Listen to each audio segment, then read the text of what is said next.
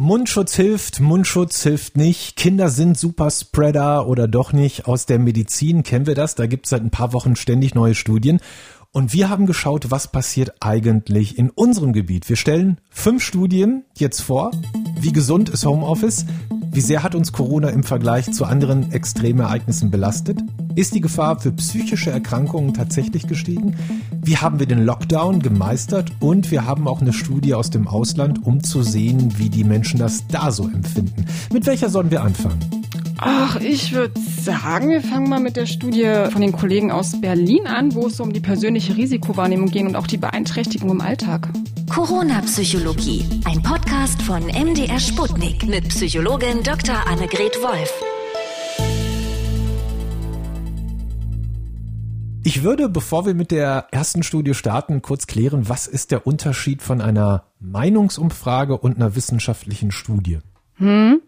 Also streng genommen ist, ist eine Meinungsumfrage oder wie wir es nennen, Interviews oder auch Erhebung einfach mit Fragebögen, ist ein Instrument, also eine Methodik, die in Studien angewendet wird. Und in der Regel ist dann das, was dort berichtet wird, und auch so zum Beispiel in, in Zeitungen, also in der Öffentlichkeit, das sind so diese rein deskriptiven Daten, also so Prozentangaben. Und im Rahmen von der Studie, also dem Überbau im Grunde, geht es halt darum zu gucken, ob diese Daten auch mh, hm, mittels statistischen Tests wirklich generalisierbar sind.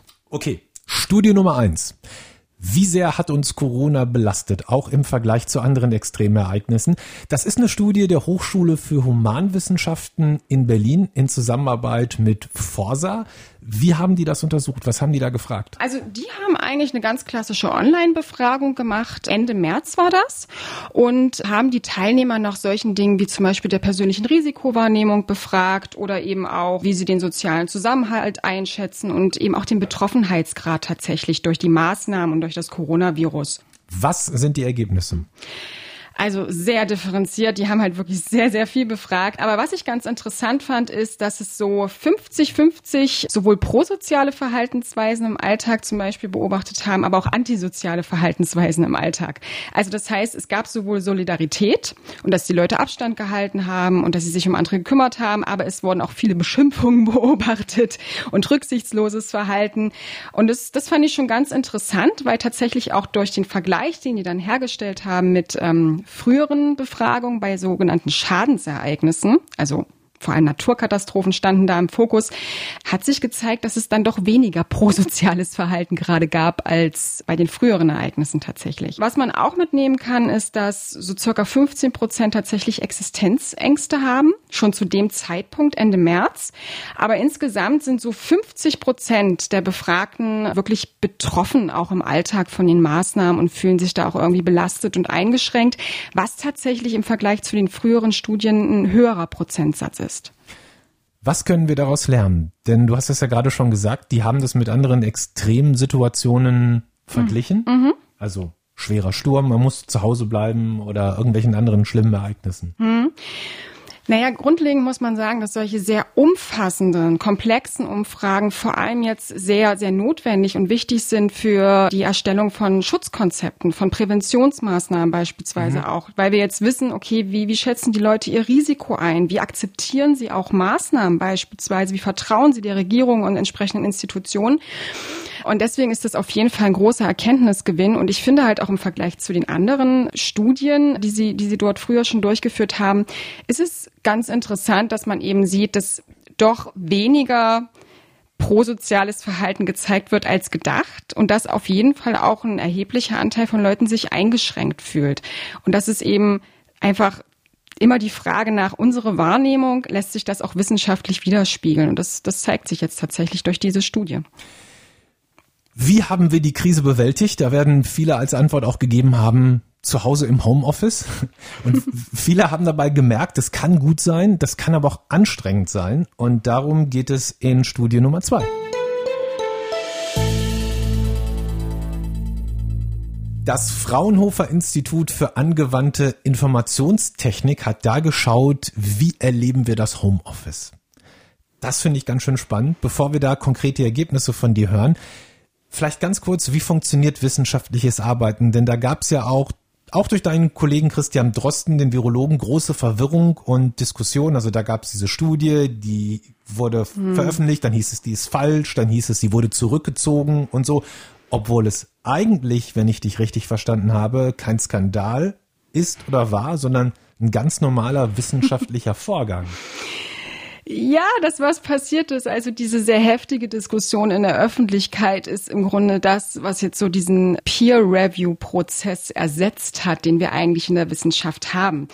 Also grundlegend muss man sagen, wenn wir solche Studien durchführen, die sind theoriegeleitet, hypothesengeleitet. Das heißt, wir führen da wirklich sehr intensive Recherchen durch, leiten Fragestellungen ab und versuchen dann wirklich sauber, also durch standardisierte Messinstrumente, Daten zu sammeln und das auszuwerten und dann eben auch zu publizieren. Mhm. Mhm. Und bei dieser Publikation ist es in der Regel so, dass halt das, das Manuskript sozusagen von Experten auf dem Gebiet eben reviewed wird, ne? also das heißt begutachtet wird. Und dann wird Kritik gegeben, es werden Empfehlungen gegeben, vielleicht noch weitere Analysen angestoßen.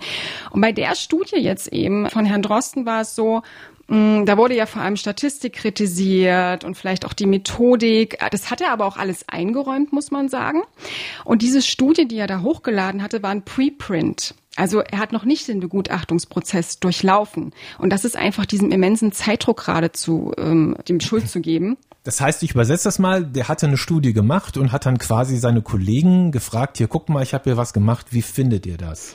Und erst danach hätte er eigentlich gesagt, wenn er dann alle Änderungen einfließen lassen, hätte man normalerweise erst gesagt, Studie ist fertig, ist veröffentlicht. Genau, ist akzeptiert sozusagen. Ja. Aber wie gesagt, wir haben jetzt gerade so einen enormen Druck, irgendwie Erkenntnisse zu gewinnen, weil diese Situation für uns alle neu ist. Und das äh, führt nämlich auch dazu, dass wir eben Zwischenergebnisse immer berichten oder eben solchen, solche Preprints. Ja, und dann hat das natürlich dann auch irgendwie in der Öffentlichkeit zur Diskussion geführt. Teilweise sehr angemessen, teilweise aber auch eben sehr unangemessen, muss man sagen. Aber das ist ein relativ normaler wissenschaftlicher Prozess.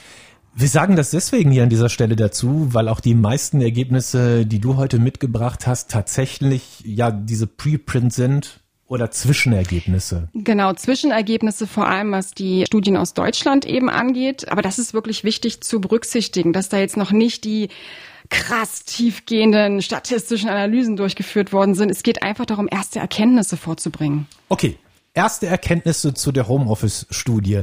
Wie haben die das untersucht?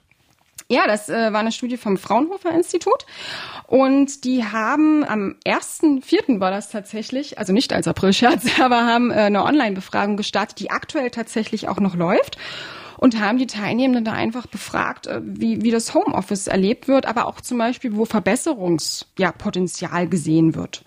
Was sind da die Ergebnisse? Also witzigerweise sind äh, sowohl äh, Frauen als auch Männer ziemlich zufrieden mit der Homeoffice-Situation. Also im Sinne davon, äh, vor allem in, inwieweit so tägliche Arbeitsroutinen auch aufrechterhalten werden können, ob das vereinbar ist mit Familie. Also da zeigt sich auch, dass, dass die Personen, die Kinder im Haushalt hatten, dass die nicht so ganz zufrieden sind mit den Ganzen, äh, was eben auch irgendwie das Wahrnehmungsbild natürlich bestätigt. Klar, weil es anstrengender ist, wenn die da auch noch rumspringen. Richtig, ja, ja, Es, es macht auf jeden Fall Sinn.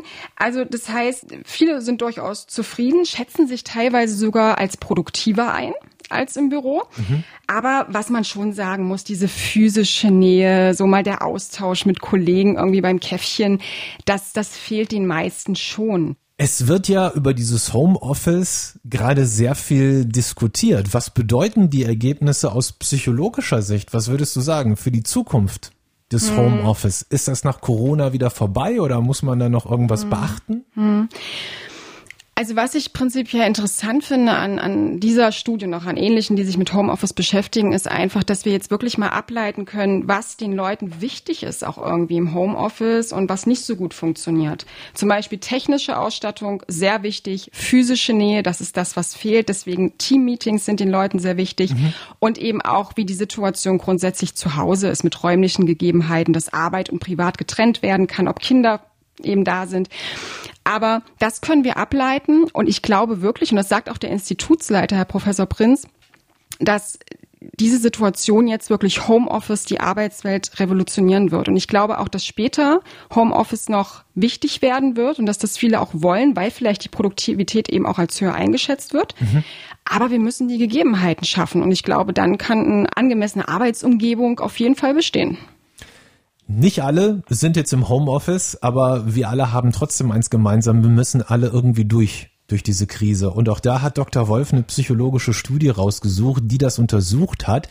Wie sind wir alle damit klargekommen? Das ist Studie Nummer drei. Kommt von der Bertelsmann Stiftung in Kooperation mit dem Rheingold Institut. Die haben rausgefunden, was wir im Prinzip schon alle vermutet haben, vor allen Dingen, wenn man sich so die Kommentare in den sozialen Medien und so anguckt. Mhm. Wir sind alle total unterschiedlich durch die Krise gegangen und haben die Probleme total unterschiedlich angepackt. Was haben die genau untersucht? Mhm. Genau, also das war ähm, eine oder das ist eine Studie, ähm, die ein bisschen kleiner angelegt ist, muss man sagen. Also da haben 135 Probanden teilgenommen, aber man muss sagen, die Methodik war sehr ausgereift. Die haben tiefenpsychologische Interviews angewandt, also sehr intensive, lange Befragungen tatsächlich. Ich glaube, die Ergebnisse sind super spannend, was sie daraus gefunden haben, weil man die sofort mit dem eigenen Erleben abgleichen kann. Ne? Ja, auf jeden so, Fall. Wir alle sind in die Situation reingeworfen worden, haben uns da irgendwie durchgewurschtelt und jetzt kommt der Moment, in dem wir uns mal vergleichen können mit den anderen. Was ist rausgekommen? Genau. Also was ich wirklich sehr interessant fand, ist, dass sich tatsächlich so ein Wertewandel herausgestellt hat bei den Befragten. Also im Sinne davon, dass jetzt wirklich Prioritäten für, für Gesundheit, für auch so ein Sicherheitsempfinden und auch für Solidarität, für soziale Gemeinschaft gezeigt hat. Also dass sich viele wirklich auch um andere kümmern und wie gesagt auch die Gesundheit im Vordergrund steht. Und interessanterweise auch bei der Befragung kam raus, dass viele ihren Freiheitsanspruch so wir hatten die Debatte oft, Grundrechte auch durchaus mal ein bisschen hinten dran stellen und ihnen das Sicherheitsempfinden wirklich wesentlich wichtiger ist. Mhm. Und in Bezug auf die unterschiedlichen Bewältigungsstile haben sich in den Interviews so fünf Typen herauskristallisiert, die auch, ähm, finde ich, sehr eindeutige Namen bekommen haben. Da kann jetzt jeder mal schauen, zu welchem Typ er gehört. Auf jeden Fall. Also einiges ist sehr selbsterklärend. Zum Beispiel der stabile Krisenmanager, der nichts aus der Ruhe bringen kann. Der kreative Vergemeinschafter, das sind so die Leute, die sich so ein bisschen die Regeln hinbiegen, wie sie möchten, vor allem auf soziale Kontakte eben achten und denen das wichtig ist und die sich auch sehr schnell und flexibel anpassen können an die Situation. Dann haben wir die tatkräftigen Optimisten, bei denen es vor allem darum geht, hoffnungsvoll in die Zukunft zu schauen. Der Alltag soll weiter funktionieren. Wir haben die besorgten Schutzsuchenden. Na, das sind halt die, die wirklich viele Sorgen eben haben, die auch sehr empfindsam sind und die da auch wirklich sehr viel äh, ruminieren, also auch zweifeln und immer wieder kauen, was passieren könnte. Und wir haben die eigenmächtigen Aktivisten. Ähm, ich würde mal sagen, das sind die Hamsterkäufer. Aber grundsätzlich sind ja diese fünf Typen, die du jetzt aus der Studie zitiert hast, das ist ja etwas, was wir auch aus anderen Lebensbereichen kennen, ne? nicht nur von Corona. Jeder reagiert eben auf Situationen anders. Absolut, genau. Das ist, das ist letztendlich auch mein Forschungsgebiet. Ich bin in der sogenannten differenziellen Psychologie zu Hause und da geht es um Unterschiede zwischen den Menschen. Persönlichkeitsunterschiede zum Beispiel. Oder eben auch tatsächlich, wie man Bewältigungsstrategien anwenden kann, um mit Stress umzugehen. Tatsächlich kann so eine Situation ja auch zu Depressionen führen oder anderen Störungen. Man hat da ja ganz viel darüber gelesen in den vergangenen Wochen. Auch wir haben schon sehr früh hier im Podcast darüber berichtet ja. und davor gewarnt. Ich glaube, das war irgendwie in der dritten Folge schon. Ja, glaube oder so, wo wir das gemacht haben. Und jetzt gibt es dazu auch wissenschaftliche Untersuchungsergebnisse. Die nächste Studie, die Dr. Wolf mitgebracht hat, Tatsächlich ist es so, das Risiko für psychische Störungen ist gestiegen. Das ist so ein Ergebnis, je nachdem, wie man rechnet, wenn ich dich richtig verstanden mhm. habe, bis zu fünfmal so mhm. hoch wie, wie ohne Corona. Und ich glaube, wir müssen da jetzt mehrere Studien zusammenfassen, weil tatsächlich zu diesem Gebiet wahnsinnig viel geforscht wurde in den vergangenen Monaten. Genau, Gott sei Dank muss man auch sagen, weil äh, das haben wir ja auch immer gepredigt. Man darf nicht immer nur die medizinischen Risikogruppen mhm. betrachten, sondern muss auch die, die psychischen Risikogruppen betrachten. Und die Zahl, die du gerade genannt hast, dieses fünfmal höher, ist ein Ergebnis, was von der Studie der privaten Fachhochschule in Göttingen herausgefunden wurde. mit 2000 Teilnehmern und die haben halt tatsächlich in der Befragung mit, ähm, mit klinischen Messinstrumenten einfach sich damit beschäftigt, wie jetzt diese ganze Situation Einfluss auf unser psychisches Wohlbefinden nimmt, ähm, aber haben sich auch mit Risiko- und Schutzfaktoren tatsächlich beschäftigt. Also ob bestimmte Persönlichkeitsunterschiede zum Beispiel oder auch Emotionsbewältigungsstrategien da jetzt eben wirklich helfen, um besser durchzukommen und eben nicht eine psychische Störung vielleicht zu entwickeln. Was würdest du sagen, ist das wirklich wichtige Ergebnis dieser Studien zu psychischen Problemen? Was man zum Beispiel jetzt ganz konkret bei dieser Studie eben gesehen hat, ist tatsächlich, dass sich fünfmal mehr eben depressive Symptome gezeigt haben als vor der Pandemie. Also der Anteil an schwerer Symptombelastung bei Depressivität hat sich im Vergleich zur Norm verfünffacht. Die haben das mit einer sogenannten Normierungsstichprobe verglichen, also mit Leuten, die ähnliches Alter haben, ähm, Geschlechtsverteilung war ähnlich und so weiter. Und bedeutet also, dass diese ganzen Maßnahmen, die ergriffen worden sind, dieser Lockdown, auch Quarantäne, dass das auf jeden Fall, vor allem für Leute, die eine entsprechende Prädisposition haben, also vielleicht schon eine psychische Vorerkrankung, dass es auf jeden Fall ein Risiko birgt, diese, diese psychischen Störungen zu verstärken und auch neue aufkommen zu lassen. Und das hat nicht nur Göttingen gezeigt, auch internationale Studien haben schon zeigen können, dass Depressivität ein Thema ist, dass Stresserleben ein Thema ist, Angststörungen und auch posttraumatische Belastungsstörungen tatsächlich. Und das ist auf jeden Fall etwas, was wir immer im Hinterkopf behalten müssen. Mhm. Aber das ist jetzt quasi diese Studien, hm. die du jetzt gerade zusammengefasst hast, sind quasi die Bestätigung dafür, für das, was einige Leute schon ganz am Anfang gesagt haben. Genau. Du unter anderem, Leute, aufpassen, das kann einige ganz schön runterziehen. Richtig. Äh, ich will nicht sagen, dass die, die ganzen Maßnahmen irgendwie falsch waren und ich möchte auch keine Entscheidungen in so einer Situation getroffen haben, definitiv ja, verstanden. nicht. Aber für mich war, war immer wichtig, dass man, dass man Abwägungen trifft und dass man eben auch sieht, dass Isolation beispielsweise, Quarantäne und eben auch diese Social Distancing Geschichte, dass das wirklich sich negativ auf unser Wohlbefinden auswirken kann. Und das bestätigen jetzt diese Studien im Grunde. Studie Nummer 5 der psychischen Analysen zu Corona. Ich muss ein bisschen lachen, weil ich jetzt ja schon weiß, was kommt. kommt aus Indien. Da ist es so, ich fasse es mal zusammen, die Menschen haben außer mit dem Virus an sich mit nix ein Problem. So habe ich das jedenfalls verstanden. Was ist da die Studie? Also das ist eine Studie von der Universität in, in Mumbai und die haben halt auch einfach Befragungen durchgeführt und haben solche Fragen gestellt, einfach wie beispielsweise der Lockdown. Also da gab es einen sehr strikten Lockdown, wirklich gar nicht mehr raus dürfen, alles drum und dran. Wie das, Viel strenger als bei uns in Deutschland. Ne? Ja, ja, wie das, wie das zum Beispiel die mentale Gesundheit beeinflusst hat, ob man irgendwie einen Anstieg in Stress und Angsterleben empfunden hat.